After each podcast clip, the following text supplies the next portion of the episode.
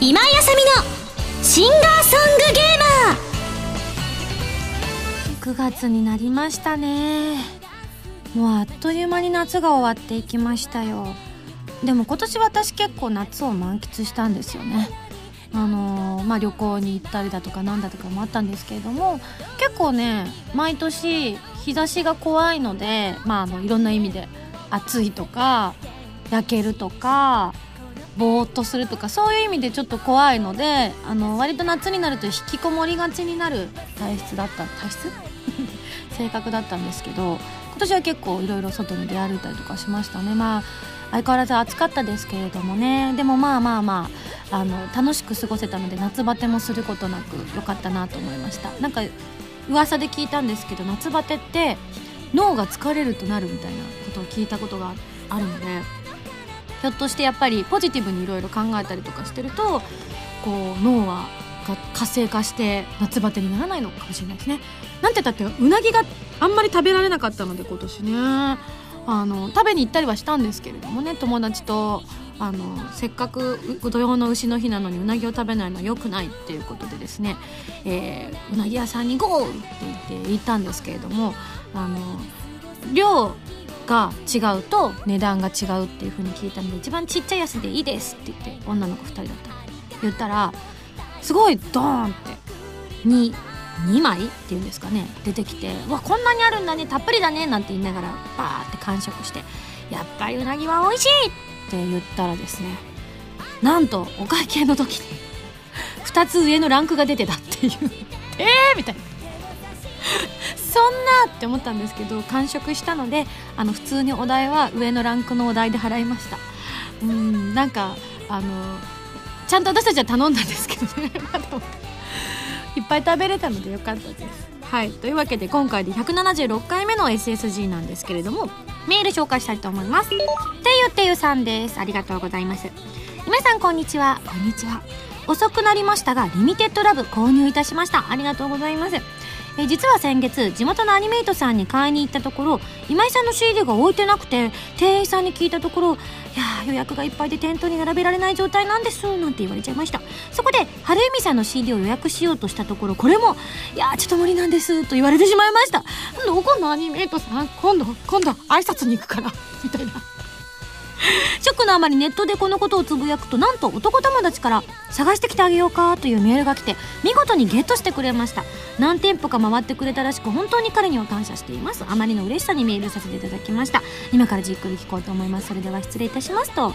えー、てゆてゆさんからいただきました。嬉しいですね。探してきてあげようかって。これ異性だったらねちょっとねグラッときますね。マジっすか？フィギュアスケートの全日本選手権のチケット探してきてくれるんですか？みたいな。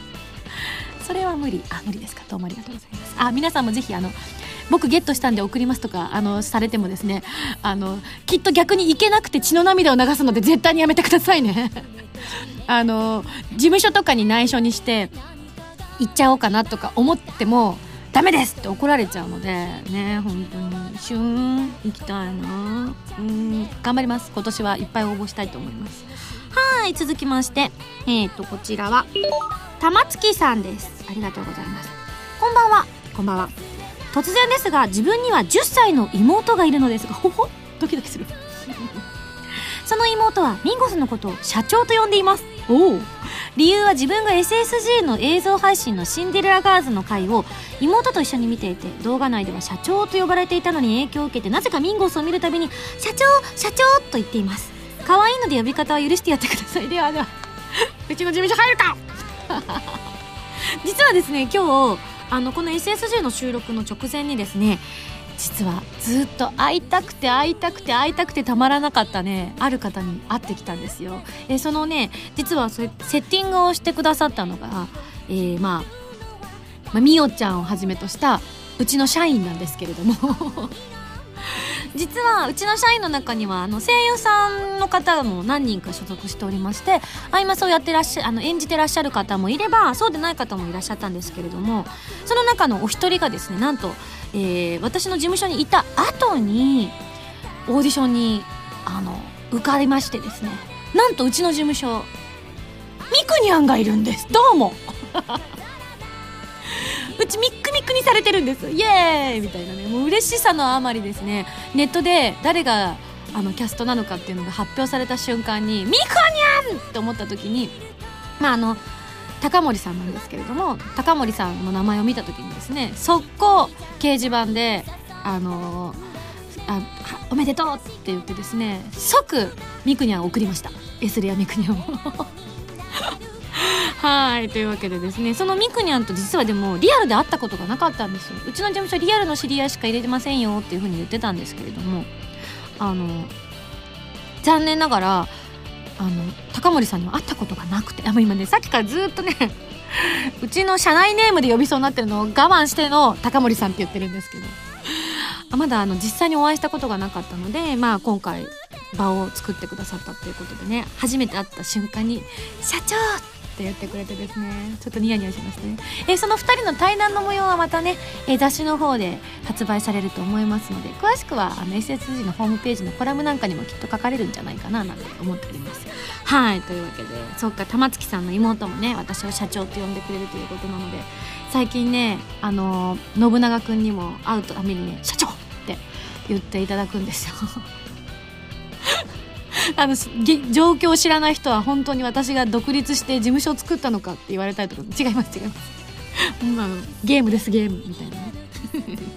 そんなこんな嬉しいお知らせでございました。可愛かったよ高森 P は本当に。初めて会った時一瞬ちょっと緊張してるのがまた可愛いみたいな。長だみたいな。オーラが飛んできてすぐ打ち打ち解けましたけどね。やっぱりあの好きなものが一緒っていうのはね話も外し見ますし。あのただ2人の対談をうちの社内の人たちがみんなが羨ましがっていたのでまた後日ね全員で顔合わせしたいねなんて言ってたんですけどね。えじゃあ続いてのメール紹介したいと思いますがとある方からメールいただきました。ありがとうございます、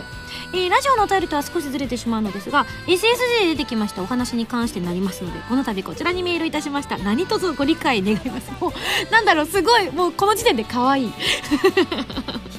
えー、SSG の174回拝聴いたしました。その中でお話がありました、えー、今井さんや原さんに原さんのコスプレをしている人の写真を見せていたという話を聞いてももしかして私のことではないかと周りの方々に言われたんです。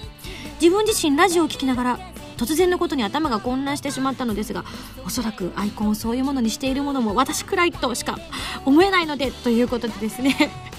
えー、私はコスプレをするにあたってご本人様をはじめとする関係者の皆様に見てもらいたいとかそういう気持ちは全くなかったんです。いやーなんか本当に不快な気持ちになっていたらと思うと不安な気持ちになってしまいました。えー、本当にあの嬉しかったんですけれどもということでですね。丁寧な丁寧なメールいただきました。逆にねあのこちらこそすいません。あのいただいたメールにはですねブログのお名前とかあブログじゃないツイッターのお名前とか書いてあったんですけどもなんかすごいね気にしいな子だったのでちょっと読まない方がいいのかしらとか思っちゃったんですけど間違いなくあなた様でございました。すごいでも綺麗でユミさんも初めて見た時にあ一瞬自分かと思いました。すごいクオリティですって言ってねとても喜んでいらっしゃいました。いつかなんかお会いしたいですみたいな風に言ってて。あのなんかあれなんですよね。こうやって気にしてくださるっていうだけでも逆にこっちはちょっと嬉しくてですね。あのとてもね感動してましたし私もちょっとね羨ましいななんて思ってしまいました。私のコスプレしてくれる人あんまり見かけたことないっていうかてかあんまり聞いたことがないものですから。キャラクターのねコスプレとかあったりとかしても。ちなみにあの自分たちってやっぱり自分たちの演じているキャラクターのコスプレをしていること方をですねコミケとかで見かけた時やっぱめちゃくちゃ嬉しいんですよね。コスプレをするってやっぱり労力とか愛情とかがないとできないものだったりするわけじゃないですか。もちろんそれがちょっとねあのー、なんだろう。えそれってっていうものだったりとかするとなんかうおーって思ったりもするんですけども間違いなくこれだけ愛情をかけてやってくださってるっていうのが、まあ、見ただけでも分かりますからね。なんかやっぱ千早を見たりとかしたら嬉しくなりますしあの前にコープスのあゆみちゃんを見かけたこともあったりとかして「ああゆみだ!」みたいな「あゆみが歩いてる!」と思ってね。あの逆に私たちの方が話しかけたくなっちゃったりとか あったりとかしますからね。なんか本当に嬉しかったりもします。はい。なので逆にねすごくねあの恐縮ですというふうにおっしゃってあの嫌な思いされてませんかみたいな風に言ってくださってるんですけどあの本当逆にありがとうございます。はい。というわけでちょっとお伝えしたいなと思ったのであれよく言われるんですよ。あの私たちの中ではよくファンの方ってその人の性格とを表した方がファンになりますよねなんていう話を聞くのでやっぱり由美ちゃんのコスプレをしてくださっている彼女というのはきっと穏やかで優しくってねあの人に気を使える素敵な方なんだなって思いますしね。なんかきっとそういうつながりなんだと思います。なので、え一応ここでご報告です。うふふみたいな。はいじゃあ他にもねちょっとねメールを紹介しようと思ったのですがここでえー、以前コープスのですね台本プレゼントという企画があったの皆さん覚えていらっしゃいますでしょうか？先日締め切りを迎えましてですね初めはなんと3冊の台本をこうサインしてプレゼントって言ったところ初めの頃3通しか応募がなくですねこのままだと全員当たるみたいな状況だったりとかしてたんですけれども締め切り前にですねドドドドッとたくさんの方からご応募いただきまして本当にありがとうございます。今回ちょっとハードルが高かったんですよね。ご購入していただいたコープスの限定版の中のアニメーションのパッケージと一緒にあなたが写った写真でご応募してくださいってことでえ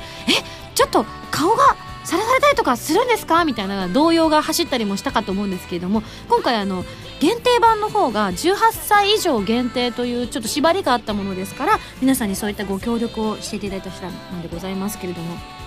たくさん来ました。あのよく見かけてる方から初めてお顔を拝見する方からいらっしゃってですね正直ですねあの私個人的にとても楽しいです。あこの子イベントで見かけた子だとかあこのお名前の方がこの人とこの人合致してたんだねなんていうのがね今回ので実はあのこう私の中でも発見があったりとかして個人的にはすごくねニヤニヤしながらちょっと拝見させていただいたんですけどもその中でもやっぱり面白いのとかもあったりとかしたんですよね。例えばあのケビゾーさんご応募いただいてるんですけれどもあのお顔が映るようにというふうにお願いしたところ恥ずかしがり屋さんなんですからね。あの CD の裏面を鏡代わりにして そこに自分を映して応募してくださっているとかね。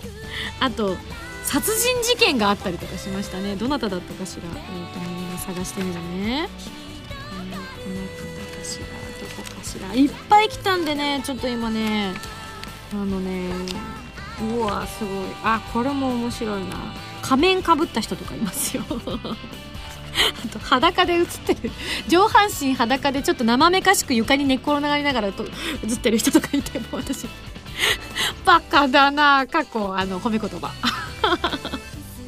とかあと普段メール頂いてる子であとか女の子の顔とかが分かってちょっと嬉しかったりとかしたんですけどちょっと殺人事件見つかんないですね。はい、あ、あと後ろにベインさんが写ったポスターの前で撮ってくださった方とかね。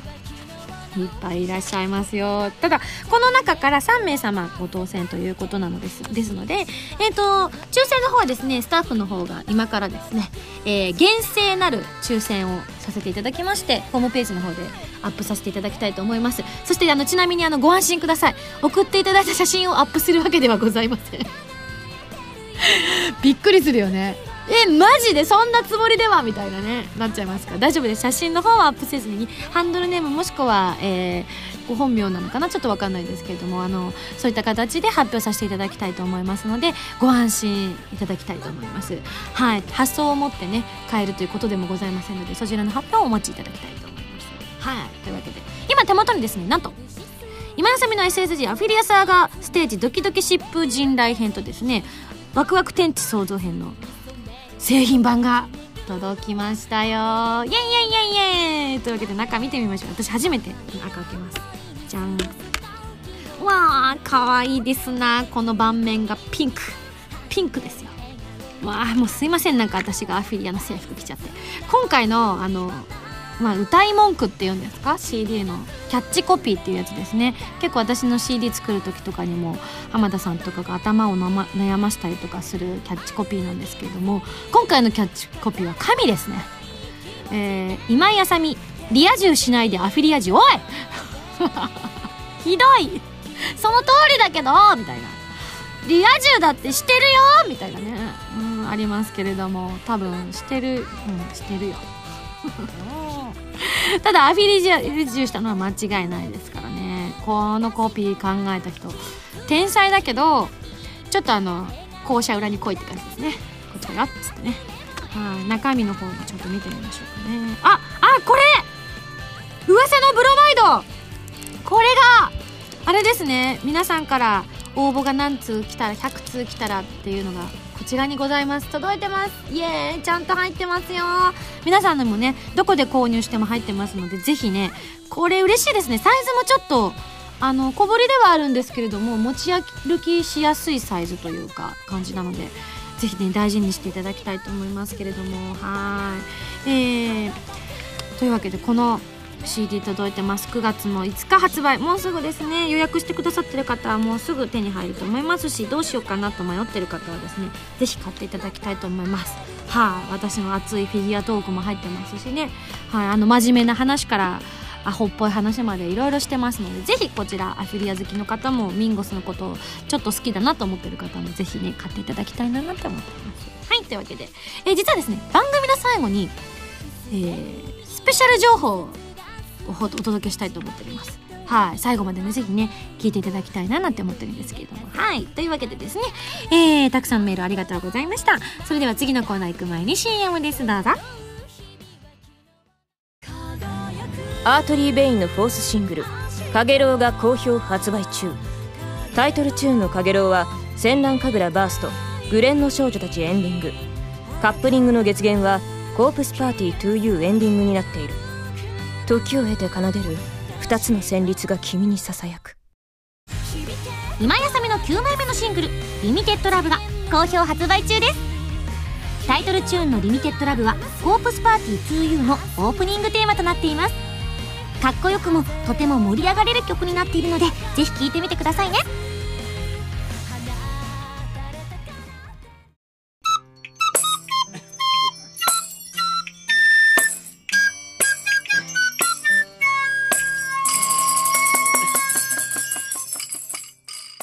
ファミセン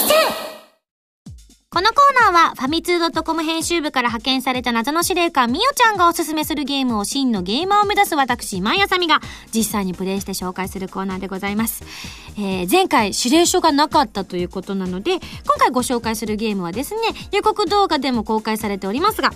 カプコンさんから配信中のプレイステーション3、Xbox 360用ソフト、ジョジョの奇妙な冒険未来への遺産 HD バージョンということで、えー、私は残念ながらあのかっこいいスタンド使いにはなれませんでしたけれどもスタンドをご紹介する立場にはなれると思います。ということで。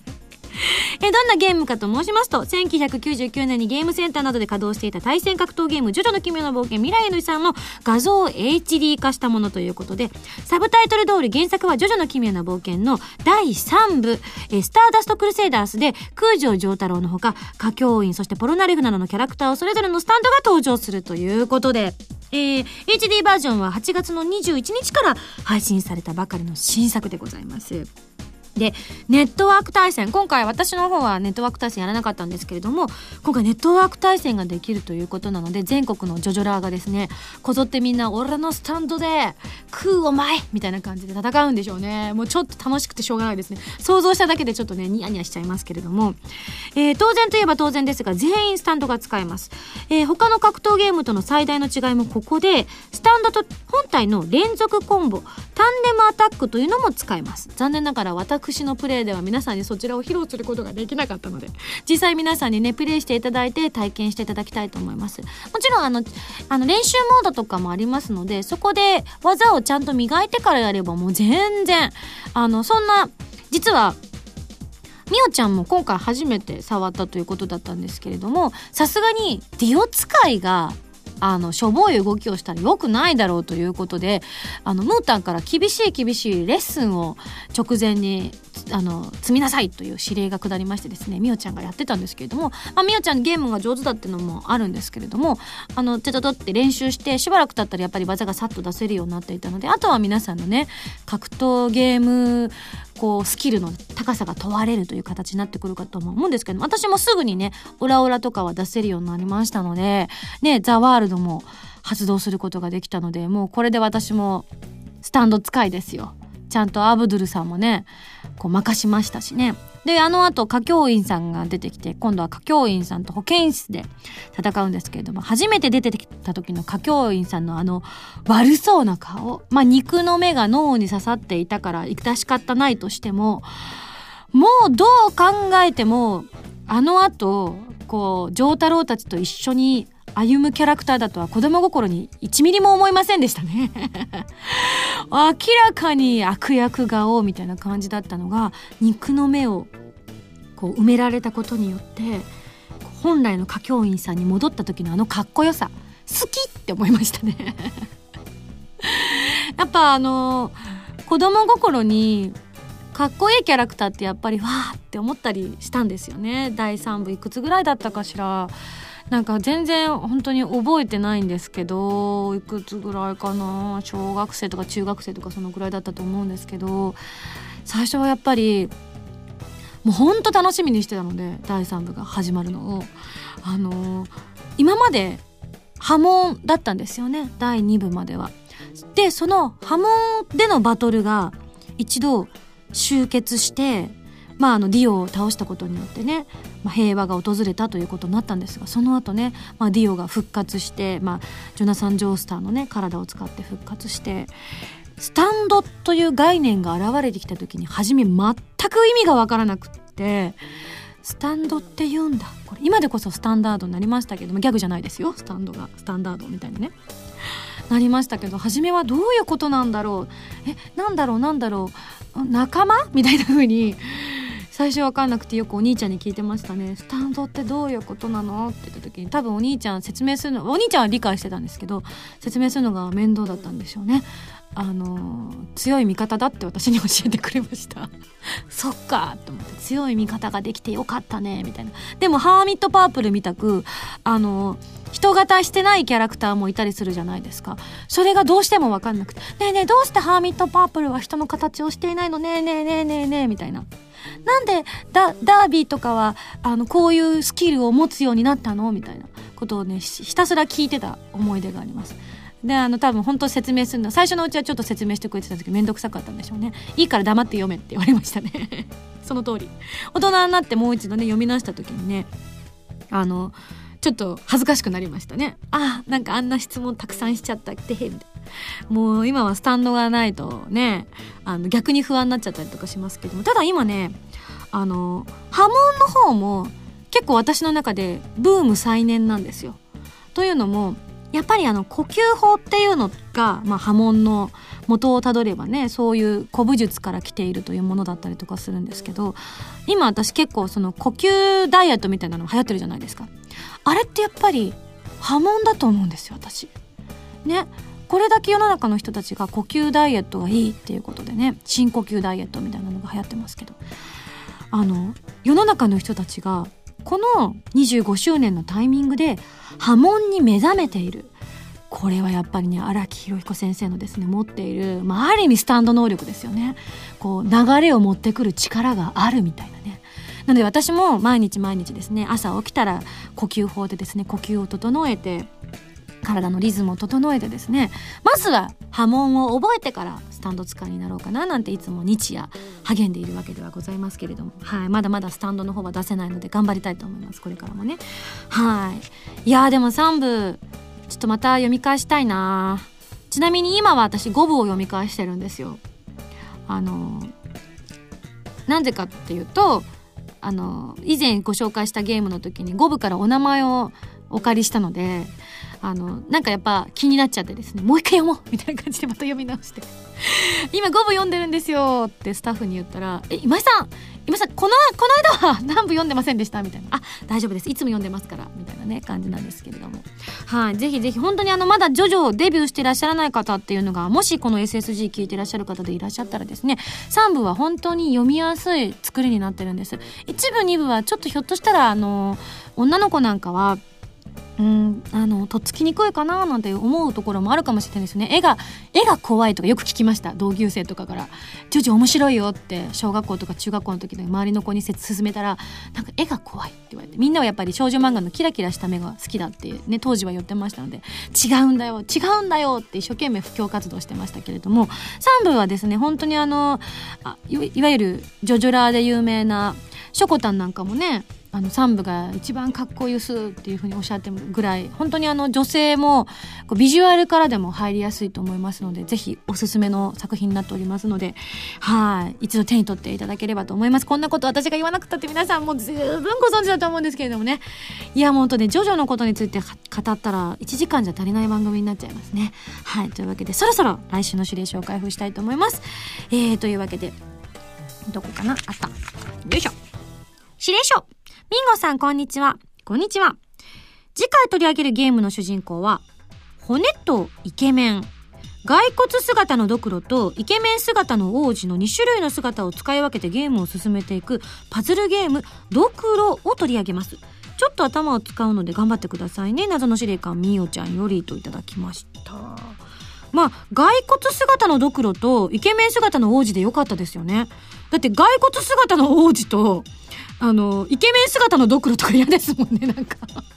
どっちも美味しくないみたいな感じになりますから、まあ、あの、良かったです。骸骨姿のドクロで。イケメン姿の王子で良かったですね。ちょっとまだピンとこないですけれども、一体どんなゲームなのか期待したいと思います。それでは来週のゲームは、ドクロに大決定。以上、ファミセンのコーナーでした。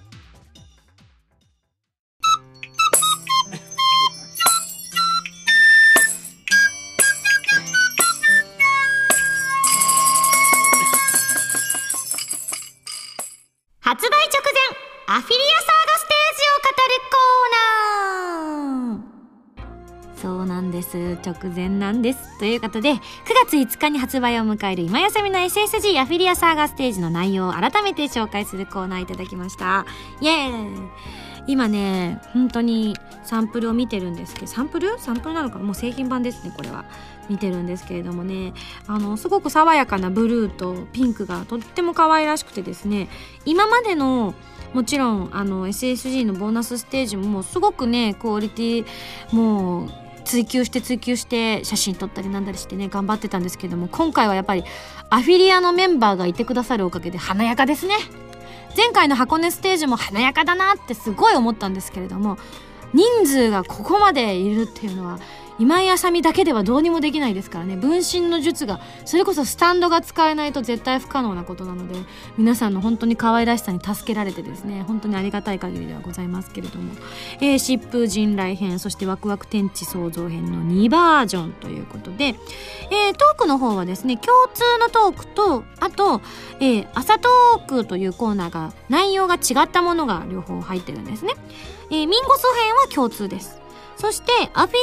アメンバーが語っているものが別々の内容ということになっているので、え自分のね、推しメンがどちらでたくさん喋ってるのかななんていう方がいらっしゃるかと思いますのでね、えー、気になっていらっしゃるかとも思いますが、これは皆さん、買ってのお楽しみなんでしょうかね。あ、もう発表されてる。発表されてるということなので安心ですね。はい、いやいやいや、すごいんですよ。しかもあの、先日特番でね、まほちゃんとローラちゃんが書いてくれた抽選券も入ってましてですねこれほんと可愛いんですよ。上手。2人とも上手。みたいな。まああの本当にまほちゃんファンとかローラちゃんファンはね手渡したくないっていう方いらっしゃると思うんでぜひこれコピーしていただきたいです。白黒なのでコピーしても大丈夫ですから。あのコピーしたものを渡さないでくださいね。ちゃんとせあのあのコピーされた場合はコピーされたものを手元に置いてはいこちらをですねお渡ししていただきたいななんて思うんですけれども。はい。えー、素晴らしいでございますよ。いい出来です。しかも私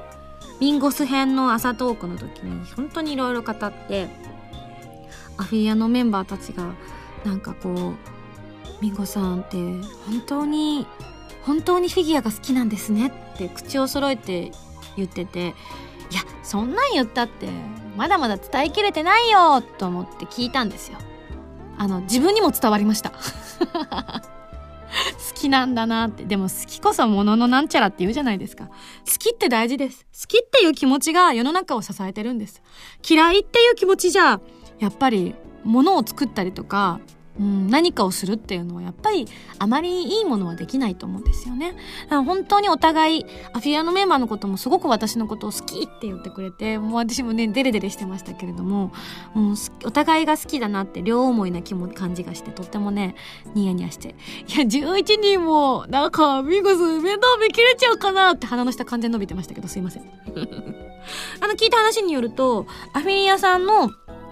店舗さんの方にもポスターなんかを貼ってくださってるってことで本当にアフィリアの方たちのですね全面協力を得ての、えー、こちらの発売にこぎつけられたということでありますので本当にぜひこれを機会にですねいい子たちばっかりなんですよ。本当にみんな個性が強くて。で今年特にいろいろイベントやったりとかいろんな大きなステージに出たりとかしてらっしゃるのであの今が一番いい時期です。今アフィリアに注目してるとよりまたねアフィリアの良さっていうのが分かってくる最高の時期だと思いますので、えー、まあもともとアフィリアファンの方からしたら今更遅いよなんて思う気持ちも私もそういう時ありますから分かるんですけれどもいやでもやっぱりこんなに可愛らしいものはやっぱり世の中にもっとね私も布教したいって思うので頑張ってこのねボーナスステージ多くの方に手に取っていただけるようにこれからも頑張りたいと思いますのではいぜひよろしくお願いいたします。そしてね、えー、新録の曲も入ってます。えー、今回はプラス A のメンバーのキーボード担当してくださっているたまちゃん作詞作曲の「参加の祈り」というガチ曲が入ってますのでこれほんとねこの間の SSG の生放送でも1番だけかけましたけれどもフルで聴くとまたね心にしみるとってもいい曲になってるんですよ。かっこいいですしね。あのバロックの題材にして作られた曲なんですけれども。えちなみに曲解説のトークも2バージョン違ったものが入ってますのでお手に取った方でどんな解説がされてるのかねちょっと楽しみにしていただきたいと思いますし。いや中には本当にあのあ両方聞きたいけど一つしか買えるこう財力がって方もいらっしゃると思いますのでそういった方はねなんかあのお友達同士ね僕は疾風陣雷編係とか僕は天地創造編係なんていう風にねこうその後交流していただければいいと思います。でね、もし気に入ったらもう一枚の方も手に取っていただけたら嬉しいなとも思いますね。はい、というわけで本当に9月5日、えー、発売ですので、ぜひぜひたくさん聴いていただきたいと思います。というわけで以上、発売直前アフィリアサーガステージを語るコーナーでした。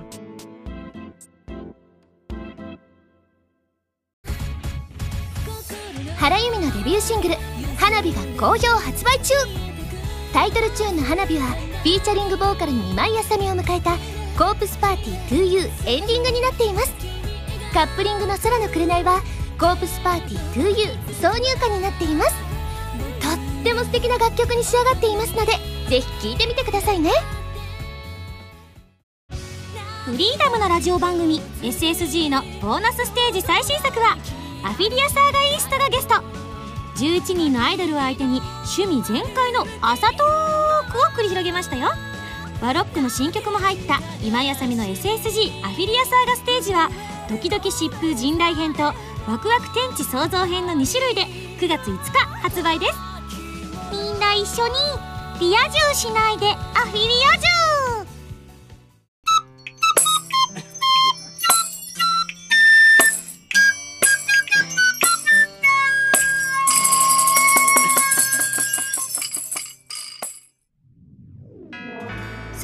さいやいやなんかあのもうすぐ本当に今9月1日配信の SSG なので9月5日にこのボーナスステージがね2枚同時発売ということなんですけれども。いやこのね私ねみんなが私服で私がアフィリアの制服を着てるバージョンのみんなの私服がね可愛くて私もこういう服が着たいなって思う服たくさんありましたね。でももう着れないみたいな。ねふわふわしたお洋服って可愛いですよね。い。や似合ってますよ皆さん。はいというわけでですね。なんか